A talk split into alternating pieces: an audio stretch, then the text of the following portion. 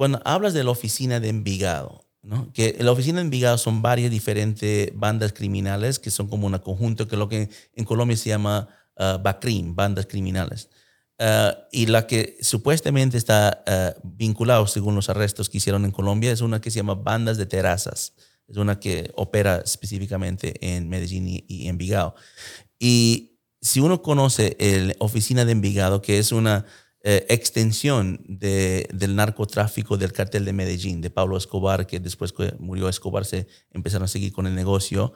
Si conoces esto, sabes que ellos, su conexión con la costa siempre ha sido manejado por las comunidades libanesas de la costa. Bienvenidos a Border Wars, el primer podcast sobre amenazas transregionales de las Américas.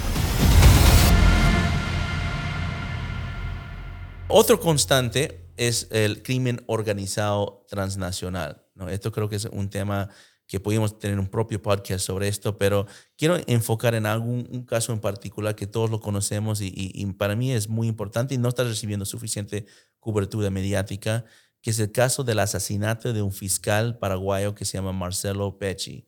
Uh, no sé si, Leonardo, tú le conociste en algún momento. Yo, yo sí pude conocerlo en diferentes foros en la triple frontera porque era un fiscal paraguayo muy reconocido por los propios fiscalía por sus trabajos que ha hecho en contra de estas mafias. Ahora, para que los que no, no han seguido el caso, es, trágico, pero relativamente directo en el sentido que el fiscal ah, estaba tomando sus vacaciones de luna de miel en una playa que se llama Playa Barú, eh, cerca, uh, es una isla cerca a Cartagena en la costa uh, caribeña de Colombia. Eh, más o menos el 10 de mayo, uh, si no me equivoco, el 10 de mayo, um, eh, le asesinaron con unos asesinos que fueron a, esa isla en motos acuáticos. Salieron de los motos acuáticos, creo que eran dos, fueron directamente al fiscal que estaba en la playa misma con su esposa y le tiraron dos tiros en la cabeza, le mataron directamente eh, tomaron algunos, eh, eh, creo que fotos de su cuerpo y después se fueron y hasta devolvieron el auto, moto acuático a la gente que lo, lo han rentado.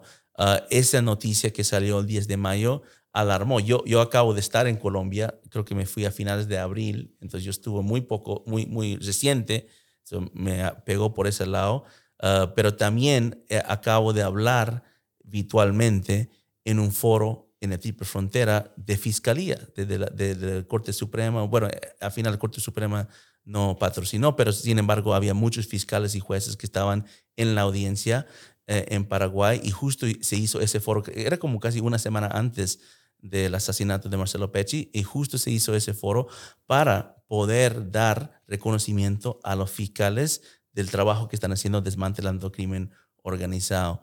Um, bueno, aquí hay varias cosas, ¿no? Pero voy a empezar con, con Leonardo. Uh, primero, ¿cómo te impactó esta noticia? Y dos, que tú has seguido todas estas redes por toda tu carrera. ¿Cuál es tu hipótesis? ¿Cómo, cómo ves que esto potencialmente uh, habido? Y, oh, último, debo decir también que recientemente han capturado a cinco personas uh, que, pueden, que presuntamente son los a, autores materiales eh, del asesinato. Y vamos a hablar de eso enseguida, pero antes de eso, Leonardo, ¿cuál es tu impresión? No, me dejó muy preocupado porque al primer momento me pasó un poco a la memoria del caso de Nisman, ¿no? porque eh, eh, la gente lo ve como algo distinto, porque el caso de Nisman fue muy grande y lamentablemente de Peche no fue, porque estratégicamente lo mataron fuera del país, se mataron en un contexto eh, no tan caliente como Denisman, que estaba listo para hacer una denuncia en contra de la presidenta Cristina Kirchner. Entonces había un escenario mucho más frío, pero eh, atentar en contra de un fiscal es un señal muy fuerte de atentar contra la gobernabilidad, contra los law enforcement en general, contra, en contra del Estado y contra las autoridades. ¿no? Esto, el primer punto me, me chocó mucho y, y, las hipótesis muy iniciales, yo, por ejemplo, contestando, yo no conocía a Pecci, conocía la historia y los trabajos que hacía, ¿no? Eh, uno, mucho de la gente que Pecci eh, trabajaba como investigando y enjuiciando, era gente que yo también había hecho investigaciones mi, de mi parte eh, cuando era periodista en Brasil, ¿no?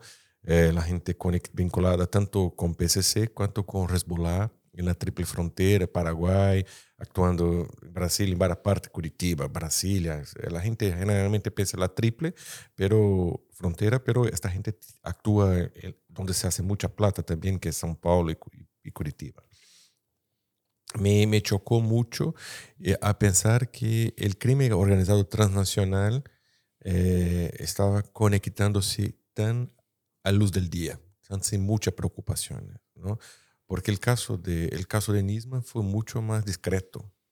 Mataron a Nisman y simularon un suicidio porque nadie quería tener uh, una investigación o llevar una culpa. Sí, había mucha propaganda cuando mataron a Nisman. Sí, claro, sí, pero manipularon la historia. No el caso de Peche, no el caso de Peche, hay un sicario que baja de una moto acuática, había, y las sospechas muy, mataron, mataron en Colombia, había las sospechas directas de, de, de, los carteles de drogas de Colombia, del propio PCC actuando desde Paraguay, y, y, y también de grupos extrarregionales, que el Hezbollah, que actúa muy fuertemente en Colombia, y es presentísimo el Paraguay hace tiempo, desde los 80, donde cuando ya, cuando ya, con la llegada de lo, de lo de Rabani en, en, Argentina, de Casillar en Brasil y los propios eh, líderes de Hezbollah se instalando la triple frontera y empezando a hacer plata y reclutamiento. Entonces, y, y, y, más allá de que esto, hay una convergencia conocida entre estos crímenes, eh, perdón, estas organizaciones de terrorismo transnacional, que es Hezbollah en el caso, con las bandas locales, en especial con el PCC. Ellos hacen, ellos, la convergencia es es muy inteligente porque hay un cambio de experiencias, ¿no? de capacidades.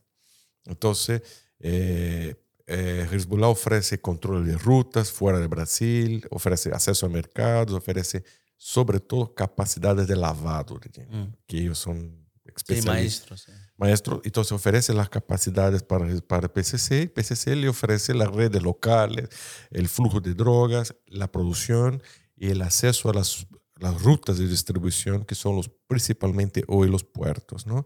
Y entonces, y, y, y, PCC siendo este grupo de crimen organizado en Brasil que nació en los cárceles de Sao Paulo, si no me equivoco. Sí, sí, sí, exacto. Y que ahora es prácticamente transnacional, porque hay PCC en Paraguay, hay PCC en no sé si cuál, qué otros países. Pues. PCC está presente en Paraguay como Mira, PCC, para, para que escuche, es una banda criminal que empezó a 25 años más o menos, un poco más, casi 30, entre 25 y 30 años en la cárcel, como una, una, una, un sindicato para protección de los presos. Por señal se llamaba partido, ellos se llaman de partido, como partido político, ellos se definen así.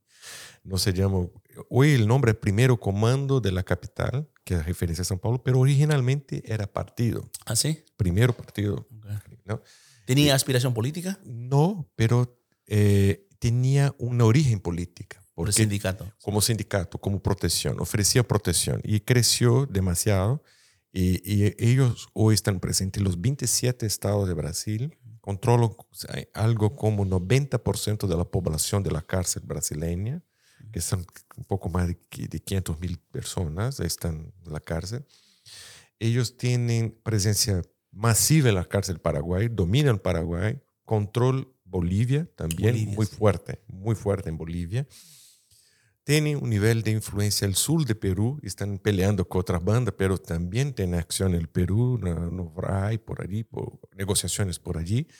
Uh, están muy, muy, uh, hay relatos, están, no es muy claro, pero ya tú en Argentina como, como ruta para, de drogas desde saliendo de Argentina hasta Uruguay, operaciones de lavado, presencia fuerte en Venezuela, están actuando con contrabando de insumos para la extracción de oro mm. el arco, la, el la región de, de, producción sur de Venezuela, que es el norte de Brasil. ¿sí?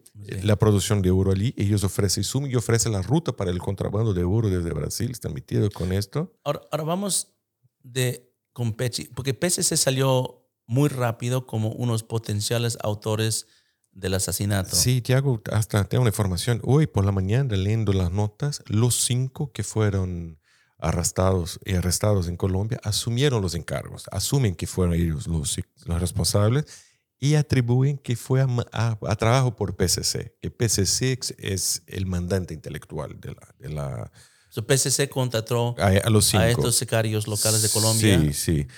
Que, que porque yo conozco el PCC, me parece inverosímil, no parece razonable pensar, porque no tiene las características de actuación del PCC. Ellos lo pueden hacer ellos mismos. Exacto. Sí. PCC tiene dos formas de actuar. ¿Quién eh, hace memoria, por ejemplo, de los crímenes que PCC hizo en la frontera con Bolivia y la frontera con Paraguay? Son crímenes excepcionales, muy cinematográficos, con armas de metralladoras antiaéreos, destruyendo carros blindados, matando, porque usan demostración de fuerza. ¿no? Y ellos tienen los propios sicarios, porque ¿cómo funciona el PCC? El PCC ofrece la protección en la cárcel. Cuando sale de la cárcel es un soldado del PCC, trabaja para el PCC. El PCC no necesita pagar 120 mil dólares, como dicen que fue en, en Colombia, para contratar sicarios de, colombianos para hacer el trabajo. Es como perder dinero. Sí, y, y, perder la influencia, porque PCC hace reivindicación de los crímenes, ¿no? ¿Y qué tal el argumento de que PCC lo haría para no tener huella, ¿no? Para poner eso, o, o ellos, porque muchas veces lo que yo he visto, creo que obviamente tú me has contado varios casos, PCC quiere tener sí, uh, crédito. El contrario. crímenes. Exactamente, cometen. el contrario, porque es disciplinador. PCC tiene tribunales internos, PCC demuestra su fuerza. PCC nunca... Eh, aquí no quiero hacer una, una... Decir, pero me parece como si, si ahora... Porque es muy fácil para estos, estos criminales decir, ah, fue PCC. Porque mm. PCC no pierde nada con esto. Y PCC es conocido. PCC es conocido mm. y puede estar justificando usando PCC como una cortina de humo para los reales autores intelectuales. Autores intelectuales. Es un buen punto. Mira, vamos a hablar un poco de los cinco, porque he seguido obviamente este caso con mucha cercanía.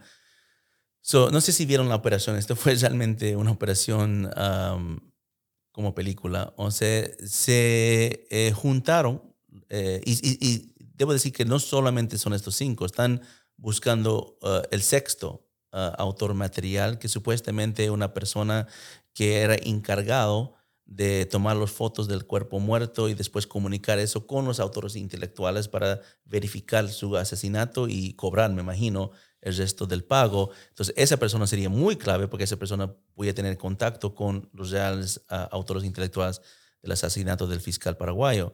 Uh, pero supuestamente, según las noticias de Colombia y los fiscales de Colombia que han reportado un poco de este caso, se, este eh, asesinato se empezó a planificar en abril en, en Medellín.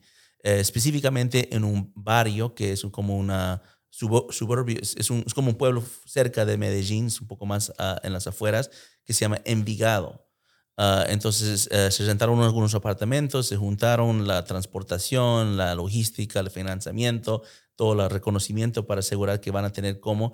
Y según, una cosa que me llamó la atención es cómo sabían que él iba a ir a, a Cartagena. Y según lo que dijeron es que algo se publicó eh, en Paraguay unas semanas antes que la, las, no sé si la esposa o alguien dijo que iban a tomar sus vacaciones, su luna de miel en Paraguay. Cuando se pasó la, la boda de ellos, una, una revista de col, columna social que hace así, hecho una nota larga de la boda y dice, se casaron hoy y, uh, y van a pasar la luna de miel Está. Y, y, con la destinación. O sea, tenía la información. Mucha publicidad de, tu, de sí, tus con viajes. mucha antecedencia. Sí. ¿no? Y sabemos también que el día de, del asesinato había redes sociales que creo que la esposa estaba poniendo que están en la playa. Y sí, esto sí. He postado fotografías en la calle, en Cartagena. Diciendo que está embarazada. Embarazada, pero antes, 10 la, días antes, o sea, he ofrecido una, una ventana muy grande, ¿no? O sea, una revista de, de Paraguay hecho un homenaje al casal sí, sí. y he dicho, ah, la, el casal muy feliz ahora va a viajar hasta Colombia para, para lua de.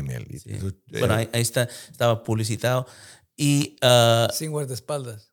Sí, sí, y sabe, ese punto me han preguntado muchos periodistas, pero en mi experiencia, hablando, yo, yo he dado testimonio en muchos casos de terrorismo y, y otros en, en, América Latina como uh, testigo técnico. Y en mi experiencia, muchos fiscales de América Latina no tienen guardaespaldas, ¿no? Uh, salvo de casos excepcionales como Nisman, que tenía 30, pero en muchos casos los fiscales cuando te entrevistan o van, pueden pedir custodia. Él sí tenía en, en Paraguay. En, en, sí, por, probablemente en Paraguay sí tenía, pero para que él lo tenga a, a, Colombia tenía que hacer como una petición y todo esto. Y, y es muy raro que se vea. Eso no significa que Ahora es obvio, debería tener más porque eh, había una amenaza seria, pero, pero al punto de que uh, muchos dicen, pero ¿cómo el gobierno de Paraguay no puso custodio? Te digo, no es normal que los fiscales en América Latina tienen, uh, tienen custodio cuando están en el exterior. Ahora, um, la operación supuestamente es de que había uh, dos equipos, un equipo en Medellín y otro equipo en Cartagena que se estaban comunicando para hacer toda la parte de la logística de, de esto. Y eh, fue todo, no voy a entrar en todos los detalles, pero fue prácticamente toda una operación de, de vigilancia y reconocimiento. Primero de la playa, después de él, eh, hasta pusieron personas en eh, el mismo hotel donde él estaba. Creo que pagaron unos uh, chicas, unos prepagos para que lo monitorean en la playa de donde están dando. O sea, todo un trabajo muy profesional. Ahora, lo que a mí me llama la atención, conociendo un poco este, como, como Leonardo está investigando el crimen organizado en Colombia, cuando hablas de la oficina de Envigado, ¿no? que la oficina de Envigado son varias diferentes bandas criminales que son como un conjunto que lo que en Colombia se llama uh, BACRIM, bandas criminales. Uh, y la que supuestamente está uh, vinculada, según los arrestos que hicieron en Colombia, es una que se llama Bandas de Terrazas. Es una que opera específicamente en Medellín y, y Envigado. Y si uno conoce la oficina de Envigado, que es una eh, extensión de, del narcotráfico del cartel de Medellín, de Pablo Escobar, que después que murió Escobar se empezaron a seguir con el negocio. Si conoces esto, sabes que ellos, su conexión con la costa siempre ha sido manejado por las comunidades libanesas de la costa.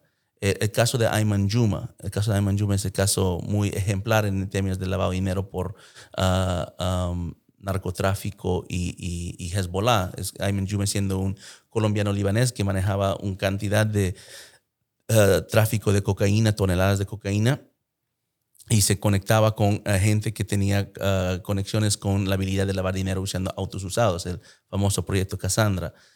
Ayman Juma, eh, eh, la razón que llegaron a Ayman Juma es que los oficiales colombianos y conjunto con sus contrapartes de Estados Unidos, de la DEA, que estaban investigando la oficina de Envigado, se empezaron a dar cuenta que en las comunicaciones estaban hablando árabe. Estoy hablando de 12, 13 años atrás, eh, o tal vez más. Empezaron a descubrir que algunos estaban comunicando en árabe, entonces pusieron un traductor y empezaron a dar cuenta que estaban hablando con referencia a algunas redes que podían apoyar a financiamiento a Hezbollah.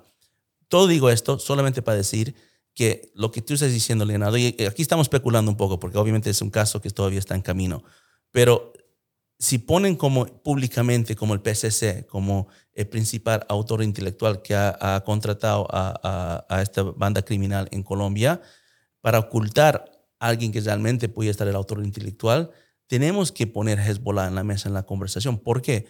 Por el hecho de que los casos de Marcelo Pecci, si, yo le, si le conocí, los, sus casos más ejemplares eran contra Hezbollah en el triple frontera.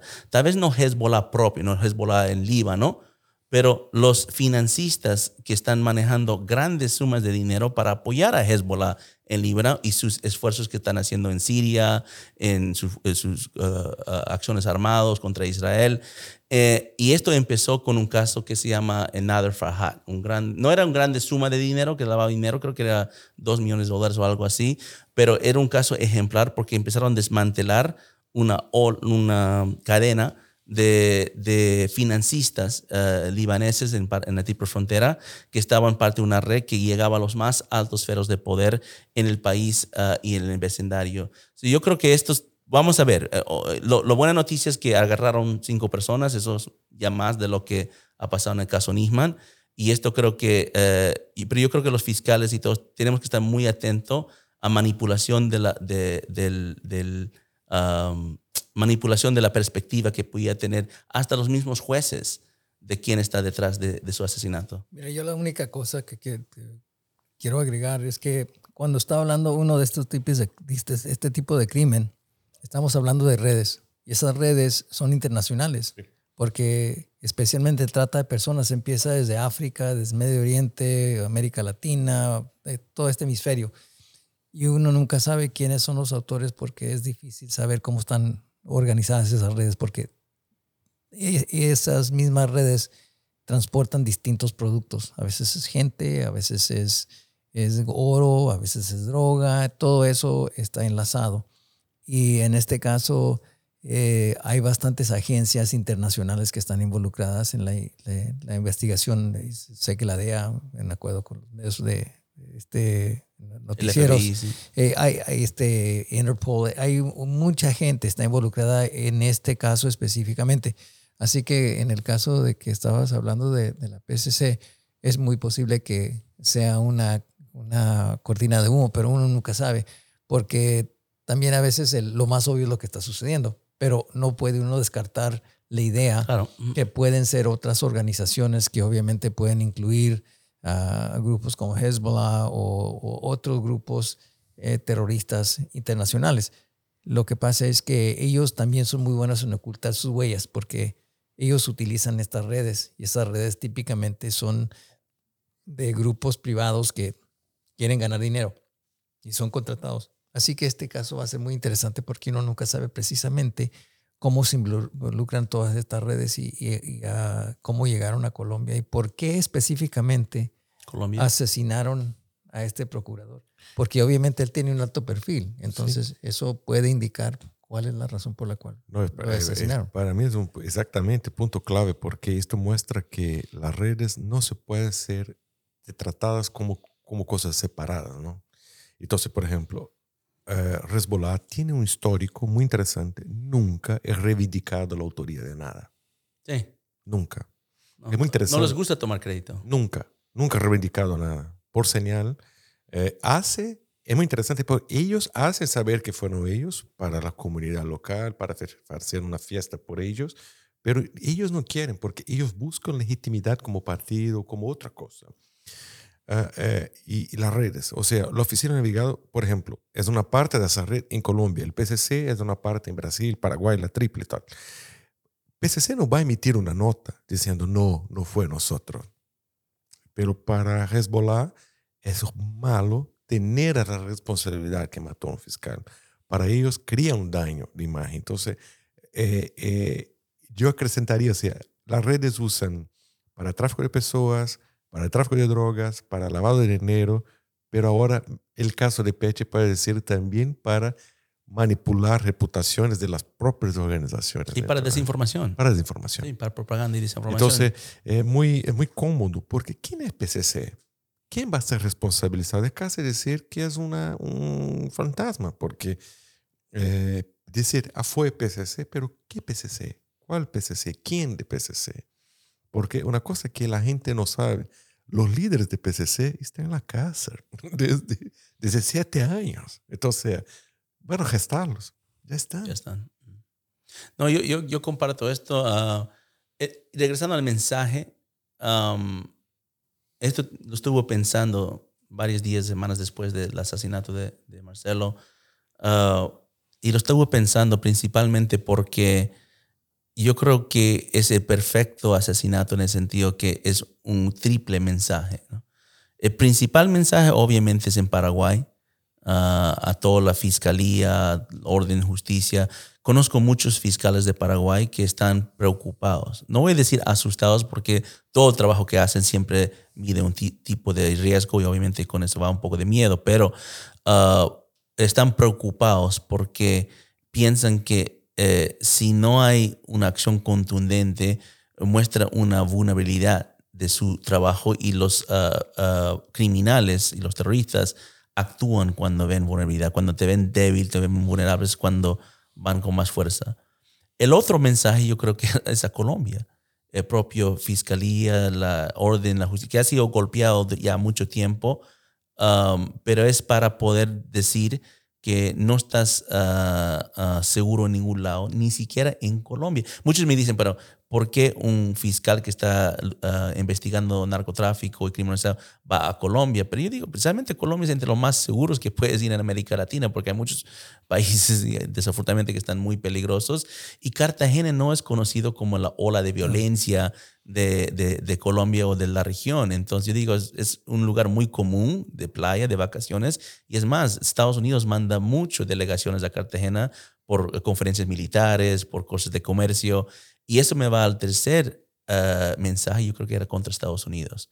Porque si vas a escoger un lugar donde va a representar la cooperación en materia de antinarcotráfico, anticriminalizado en toda América Latina, tal vez sería Cartagena, Colombia, porque es ahí donde agrupamos mucha gente, no a nivel operacional, pero a nivel política, de las Fuerzas Armadas, de las law enforcement, de las policías, uh, yo no sé cuántas conferencias de participación, Sergio, me imagino tú has participado en muchísimas, porque en la lucha antinarcotráfico, la Armada de la, la, región es la principal herramienta en contra del narcotráfico y muchas veces las armadas se concentran en esa costa caribeña, yendo desde Ecuador hasta uh, Colombia y obviamente no, ahora no en Venezuela, pero antes hasta eh, en Venezuela. Entonces yo creo que es en el sentido de perfecto crimen en, en términos de mensaje porque estás diciendo a esos tres, Estados Unidos, Colombia, Paraguay, a pesar de toda la región, que no estás seguro, tu gente, tus, entre comillas, tus tus héroes, tu, tu, tu, tus luchadores, tus fiscales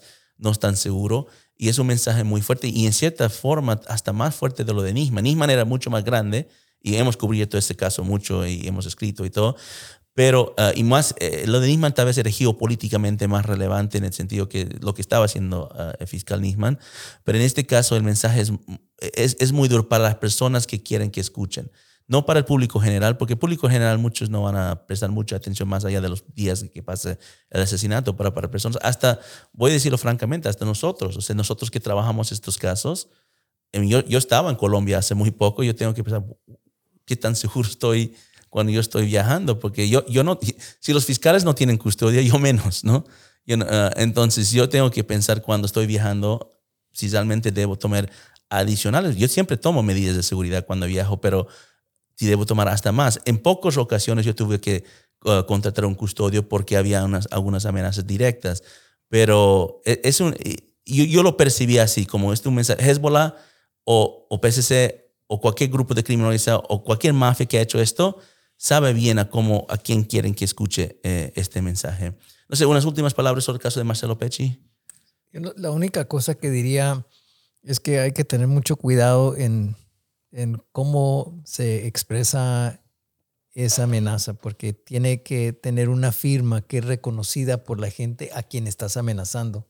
Así que si la firma existe, entonces la persona que está intentada a ser amenazada debe de tener ese conocimiento y al momento no sé si sabemos cuál es esa firma, pero eh, es un caso obviamente que tiene que resolverse y yo pienso que con el tiempo se va a hacer porque fue tan obvio.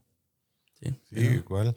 Eh, pienso que el arresto de los cinco, la confesión, no, no, no representa el fin, el fin de la investigación. Yo creo que hay cosas para venir. Sí, bueno, hay un sexto que, se, que están buscando este, sí. este personas. So, esperamos, y, y, bueno, hay que reconocer también la, la, Fiscalía de Colombia y la Fiscalía de Paraguay que han avanzado con este caso. Yo, está, yo no, estaba sorprendido. Un mes, un mes llegaron ellos, sí, ¿no? Sí. Y fue un trabajo de inteligencia muy interesante porque todo empezó con imagen de un tipo en la, la tienda de donde se rentaban las motoacuáticas y todo, hicieron un trabajo de reconstitución de las cámaras de seguridad por toda la sí. zona buscando el mismo tipo, fueron encontrando, encontrando. O sea, y creo que supuestamente un esfuerzo, había una fuente humana de alguien que estaba en la escena que, no sé por el recibir, no sé cuál es la motivación, pero creo que, uh, uh, se, no sé si eh, la palabra se entregó, pero se fue, se acercó a la justicia porque creo que agarró una de las, um, ¿cómo se llama en español? The magazine de la... De la cargador. La, la, cargador, porque creo que dejó un cargador eh, en ese apuro de que se, estaba, se estaban escapando. Tienen las huellas digitales. Eso, eso. Ah, entonces. entonces so, había, han hecho un buen trabajo uh, y hay que reconocerlo, pero como dice Leonardo, esto no se acabó y yo creo que van a seguir y vamos a, a ojalá entender uh, al final, no solo para mente la familia de Marcelo Pecci, que merece saber la verdad de lo que pasó a, a él, a su persona, pero para todos los fiscales en Paraguay que yo, yo conozco, que era muy querido, sí. eh, Marcelo Pecci, todos, eh, más bien me han dicho que potencialmente tenía uh, la potencial de llegar a, a fiscal general eh, del país porque era entre los mejores que tenía Paraguay en esta materia de lucha contra crimen organizado. Suscríbase a Border Wars Podcast y visite nuestro sitio oficial en securityfreesociety.org. Nos vemos en un próximo episodio.